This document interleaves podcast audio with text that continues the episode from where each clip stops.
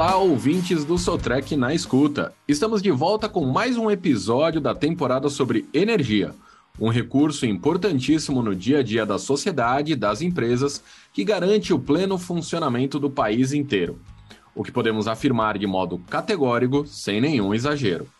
Pois bem, no episódio passado começamos a falar sobre a cogeração e sobre os combustíveis gás e biogás na geração de energia elétrica e térmica também, limpa e confiável.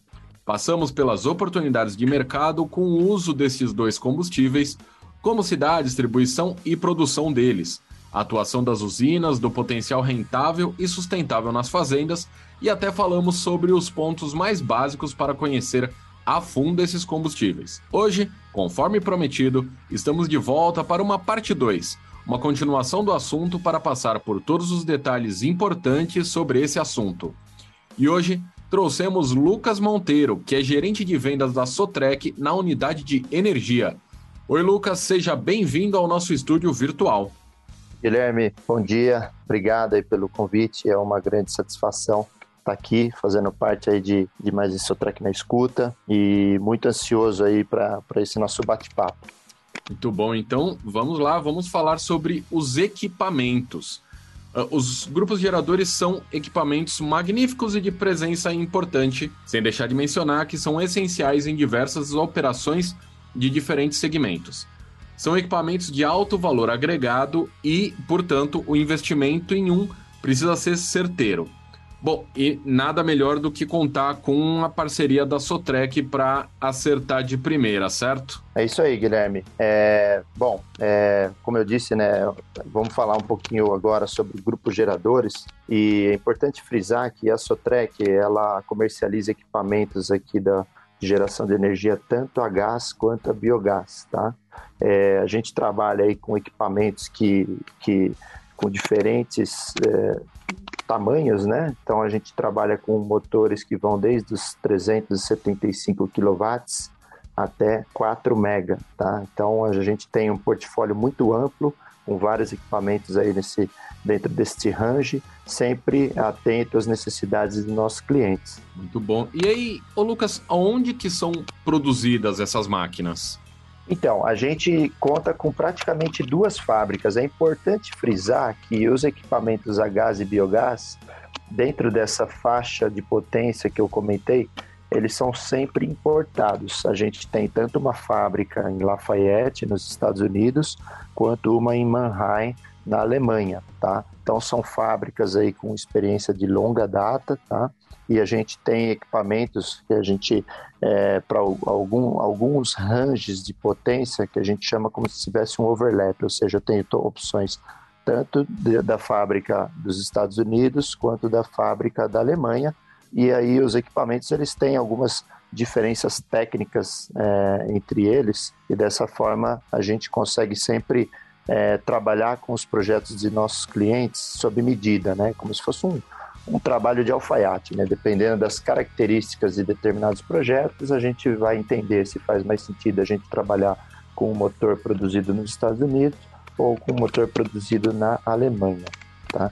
Mas é importante também a gente destacar que a Caterpillar está com uma iniciativa de fabricar, e na verdade já está em curso, de fabricar motores a gás de menor porte aqui no Brasil. A Caterpillar tem uma fábrica muito robusta em Piracicaba, aqui no estado de São Paulo, e ali a gente está estudando, já está em curso, como eu havia comentado, fabricar motores abaixo dessas potências aí que eu havia comentado, né? Então, enquanto a gente começa aí com essa linha importada a partir de 375 kW, a gente vai começar também a ter motores abaixo dessa potência fabricados aqui no Brasil.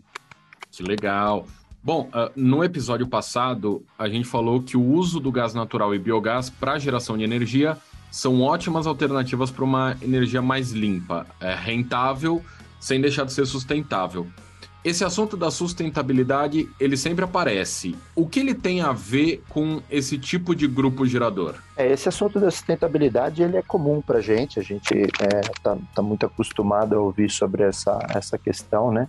A gente entende que tanto os motores a gás, e aqui a gente está falando gás natural, ou seja, ele é um combustível fóssil, mas ele entra como se fosse uma tecnologia de transição energética, né?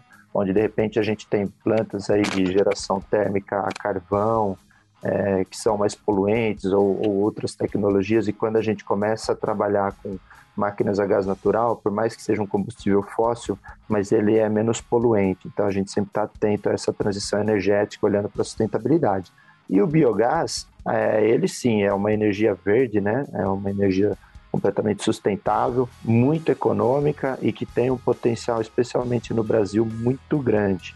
Então é um assunto recorrente, e a Caterpillar também tem muita experiência, seja gás, seja biogás, porque as fábricas que eu comentei, né, tanto os Estados Unidos quanto a Alemanha, a fábrica da Alemanha mesmo, que a Caterpillar adquiriu aí no 2011, 2012, mas é uma fábrica já de na verdade ela é centenária, né, ela iniciou no final de 1800 ali, começo de 1900, então assim, tem muita experiência com esse tipo de tecnologia no mundo todo. Então, são equipamentos extremamente consolidados no mercado, tá?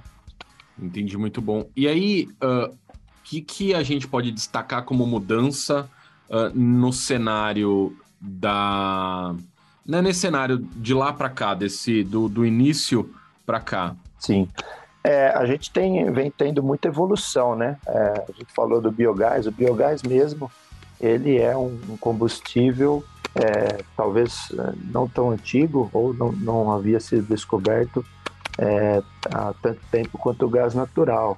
E quando começou a estudar esse tipo de combustível, já há muitos anos atrás, já houve uma certa evolução em termos de equipamento, em termos de tecnologia, e atualmente a Caterpillar já tem bastante experiência, seja no gás natural, seja no biogás, e hoje a gente já está olhando inclusive para outras tecnologias que não eram tão conhecidas no passado e que agora estão se tornando cada vez mais proeminentes, né? Como por exemplo o hidrogênio verde. Então assim, a gente sempre está antenado para a evolução tecnológica, não só do produto, mas dos tipos de combustíveis e como que esses combustíveis podem se adequar nas tecnologias que a Caterpillar dispõe. Então, sempre buscando olhar para a questão da sustentabilidade, evolução tecnológica, e está sempre muito próximo aí dessa evolução, fazendo parte, sendo precursor aí de muitas tecnologias novas que vão surgindo com o tempo. Muito bom. E aí, como é a questão do desempenho do gás natural e o biogás nesses motores em comparação a outros tipos de combustível? Primeiro, vale destacar que a eficiência dos motores Caterpillar, tanto no gás natural quanto no biogás, são muito boas, tá? Então, a gente tem sempre eficiências acima de 42%, 43%, até mesmo para motores a biogás de pequeno porte. E se a gente começa a comparar com outros tipos de combustível, a gente tem algumas diferenças aqui, né? É fato que o gás e o biogás, ele é mais limpo do que um diesel, por exemplo, onde a Caterpillar também dispõe de tecnologias e a gente tem produtos para comercializar. São aplicações distintas, né? E do ponto de vista, como você disse, de desempenho, é muito interessante a gente trabalhar com tecnologias a gás natural e a biogás, porque por mais que esses equipamentos sejam mais robustos e que às vezes de fato custem mais do que um diesel, mas o custo operacional desses motores tende a ser muito inferior ao do diesel. Então, se você olha um projeto ao longo do tempo, conforme você for operando esses equipamentos, é muito mais rentável você trabalhar com tecnologias a gás natural e biogás do que o diesel, por exemplo. Porém, o diesel não deixa de ter o seu campo de aplicação, né? Se a gente pega aplicações de emergência ou, de repente, só operar em horário de pico, você tem um custo operacional mais alto no diesel, mas como ele roda muito pouco, às vezes faz mais sentido você trabalhar com esses equipamentos. Por outro lado, como eu disse, o diesel ele é sim um combustível mais poluente do que o gás natural e que também é mais poluente do que o próprio biogás. Então, isso vai depender muito do tipo de aplicação, mas obviamente tanto os equipamentos a diesel quanto o gás e biogás são sempre tem um alto desempenho, uma alta eficiência elétrica, e é sempre muito importante a gente estudar projeto a projeto para ver o que a gente consegue entregar de melhor para os nossos clientes. Entendi. E aí, o que mais a gente consegue falar sobre essas opções de aplicação? Eu comentei um pouco, né, das diferenças em termos de custo operacional. Se a gente for olhar especificamente sobre custo operacional, o diesel ele vai ter um custo maior, ou seja, se for operar um motor a diesel, o gasto que você for ter com o combustível, ele sempre vai ser mais alto do que o gás natural e bem mais alto ainda do que o biogás. Mas, além do custo do combustível, a gente tem também custos de manutenção, que também é sempre muito importante a gente levar em conta. Então, a gente prefere muito mais trabalhar com um motor a gás e biogás, não é porque eu trabalho nessa área, mas porque além de poluir menos, ele gasta menos também em termos de custo operacional, tá? Entendi. E aí, você pode exemplificar para a gente por que uma operação deveria privilegiar Você poderia exemplificar por que uma operação deveria privilegiar uma aplicação a gás ou a biogás em comparação a outros tipos de combustível? Então, Guilherme, tem alguns aspectos, né? Eu falei bastante aí do custo operacional, mas se a gente for levar em consideração também questões logísticas, e principalmente se a gente pegar a metrópole de São Paulo, é muito complicado a gente trabalhar com um projeto novo e ter que prever alguns tanques de armazenagem de diesel em alguns locais onde o custo do metro quadrado é extremamente alto e a logística não é tão fácil assim. Já o gás natural, por exemplo, você tem tudo isso em pipeline, né, das próprias distribuidoras e principalmente nos grandes centros comerciais, você já tem toda essa logística do gás ali, né, na porta dos nossos clientes. Então, você tem uma economia em termos logísticos e você tem uma diminuição de risco, né? A gente passou, alguns anos atrás, por uma crise aí dos caminhoneiros, não sei se vocês vão se lembrar, né? Mas naquela crise, mesmo a gente que andava de carro normal, era muito difícil a gente conseguir ter posto para abastecer. Aí você vai imaginar uma aplicação especial, por exemplo, num hospital, que é uma operação extremamente crítica, que se a energia falhar, o seu grupo gerador ele tem que entrar em operação imediatamente, e você ficar só na mão de um diesel, e de repente você usou todo o seu combustível, e você não conseguiu, por uma crise, por exemplo, né, de logística, abastecer o seu tanque, olha o grande risco que isso pode trazer, né? Graças a Deus eu não soube de nenhum revés com relação a isso, mas é algo que pode acontecer e que com certeza muitos ficaram em pânico com a possibilidade, porque não pode, né? A energia não pode faltar. E a gente tem um jargão muito conhecido, né? Que a energia mais cara é aquela que não se tem. Sem dúvida. Então é sempre muito importante a gente pensar também do ponto de vista de risco do seu empreendimento. E quando a gente trabalha aí com a opção do gás natural frente ao diesel, você mitiga um pouco desses riscos logísticos também. Esse é outro ponto relevante que vale a pena ser considerado. Entendi. E aí, tem algum outro ponto de economia que a gente pode adicionar nessa lista? Eu acho que é o resumo um pouco do que eu falei, né? Além de ser uma energia mais limpa, né? E ainda mais você trabalhar no biogás, hoje a gente tem muito um fomento do biogás e comercialização de crédito de CBios, mas além de ser uma energia mais limpa que pode te proporcionar alguns outros ganhos, você também tem um custo operacional mais baixo em termos do custo de combustível e de manutenções e diminuição de risco. Então, acho que esse é o grande resumo das diferentes tecnologias em termos de combustível, né? Sendo que o gás ele não traz diversos riscos aí que eu comentei. Muito bom. E aí, quais são outros diferenciais para o gás e para o biogás? Acho que vale a pena a gente frisar a questão da eficiência energética, né? Ou seja, com a mesma quantidade de gás, você consegue gerar mais energia elétrica com o motor Caterpillar. Isso eu sei, eu já trabalhei com algumas outras tecnologias, conheço bem das diferentes tecnologias que tem no mercado.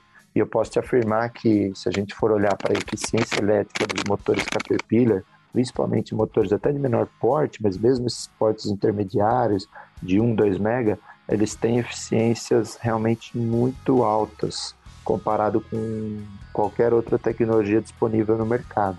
Além disso, é importante falar que o consumo de óleo dos motores Caterpillar, eles são sempre muito abaixo do que qualquer outra tecnologia no mercado.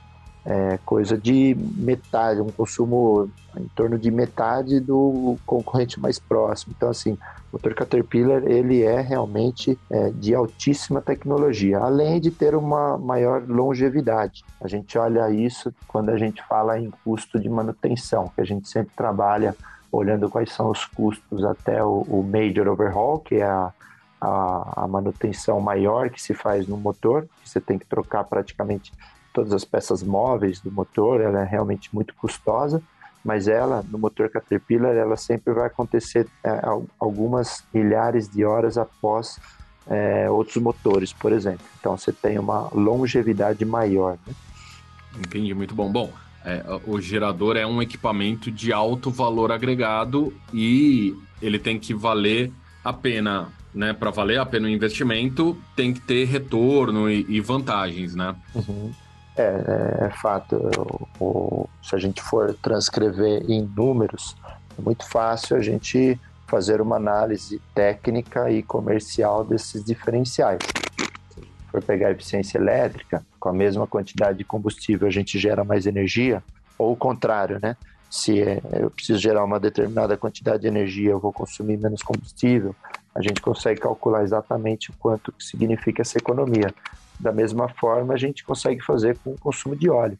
Até porque óleo no motor é algo que você faz com uma frequência muito próxima, né? Normalmente, depende de cada motor, mas normalmente a cada 2.000 horas você tem que fazer troca de óleo. Então, você tem um motor que ele consome muito menos óleo, você vai ter um gasto muito inferior com relação a essa troca de óleo, né? Esse consumo de óleo.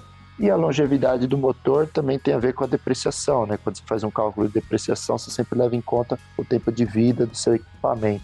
Então, tudo isso é possível, sim, transcrever em números, né? Em valores comerciais e fazer uma ponderação técnica e econômica entre as diferentes tecnologias. Legal. E aí, você comentou, né, sobre manutenção e tudo mais. A Sotreq tem um suporte especializado para isso? Sim, na verdade a Sotreq, na minha opinião, é o revendedor aí de motores no mercado que tem a maior rede de distribuição de peças, né, e recurso humano mesmo, mão de obra especializada e espalhada pelo Brasil. A Sotreq possui mais de 50 filiais espalhadas pelo Brasil. Então, dentro de toda a nossa área de cobertura, muito provavelmente a gente sempre vai ter uma filial muito próxima de nossos clientes, onde a gente pode trabalhar com estratégias, dependendo do contrato, de armazenagem de peças, né? E também, a gente, de acordo com a massa crítica que a gente tem no Brasil, e a gente tem muita tecnologia espalhada aí pelo Brasil, seja diesel, seja gás. Então, a gente diz que a gente sempre tem que ter um técnico muito próximo dos nossos clientes. A gente trabalha com atendimento 24/7, então, olhando todas essas questões que eu comentei, é muito fácil da gente conseguir dar atendimento aos nossos clientes de forma célere e, como eu disse, né, sempre muito próximo de nossos clientes. Muito bom. Então, a gente imagina que a manutenção acaba não sendo um problema nesse grupo de gerador, né? Não, ela não é, e até vale a pena comentar também, né? A gente tem um índice de atendimento de peças em menos de 24 horas que é altíssimo, ele é acima de 98%. Então, a gente consegue ter a celeridade necessária, né? E também, se a gente fazer uma comparação aí de gás e biogás de aterro, que tem um percentual de metano mais baixo, né? A gente sempre vai ter... Deixa eu falar essa parte aqui de novo, Guilherme. Claro, à vontade. Tá. Bom, é importante comentar sobre o nosso índice de atendimento de peças em menos de 24 horas, que é altíssimo, né? A gente tem acima de 98%, ou seja, a gente sempre vai ter muita celeridade de atendimento dos nossos clientes em termos de peça disponível, tá? Com relação a essa comparação ao gás e biogás, o biogás ele tem um percentual menor aí de metano. É importante explicar que o biogás ele é um combustível excelente, porque ele tem um custo quase que zero. Aquele que produz o biogás, ele só tem o custo da tecnologia que produz o biogás, mas o custo do combustível em si, ele é muito baixo. Então, você vai ter, por outro lado, você vai ter uma manutenção e talvez ela é um pouquinho mais cara por conta do percentual de metano que eu me referi, que é normalmente abaixo, às vezes ele possui alguns contaminantes, mas é uma manutenção que a gente consegue fazer de forma rápida também, por mais que biogás ele seja um combustível não tão puro quanto o gás natural, mas a gente consegue fazer de forma rápida, e o fato do biogás, o custo dele ser inferior, então assim, é sempre muito econômico, seja trabalhar com gás natural, seja trabalhar com biogás, e a gente tem experiência aí em ambos os lados do ponto de vista de manutenção, tá? Entendi. E aí, bom, depois de tudo isso que você falou, se o nosso ouvinte ainda não está convencido a escolher um grupo gerador a gás natural ou biogás, o que você pode dizer? Na verdade, assim, depende muito da aplicação, né? Se a gente for pegar num centro de São Paulo, você nunca vai ter a possibilidade de fazer uma planta biogás, é muito improvável. Apesar de que a gente tem algumas indústrias, por exemplo, indústrias de alimento, que você pode ter a geração de biogás a partir dos efluentes industriais. Mas se eu pego um cliente que ele tem a possibilidade de fazer energia, seja com gás natural ou biogás, eu iria sempre para o biogás, pelo ponto que eu havia comentado, né? O biogás, diferentemente do gás natural, que você tem um custo a ser pago mensalmente para a distribuidora, o biogás não. O biogás você vai ter só o custo de gerá-lo, e depois normalmente ele tende a ser uma aplicação muito mais barata do que o gás natural, além de ser sustentável. Acho que um ponto crucial de ser enfatizado aqui é a segurança energética, né?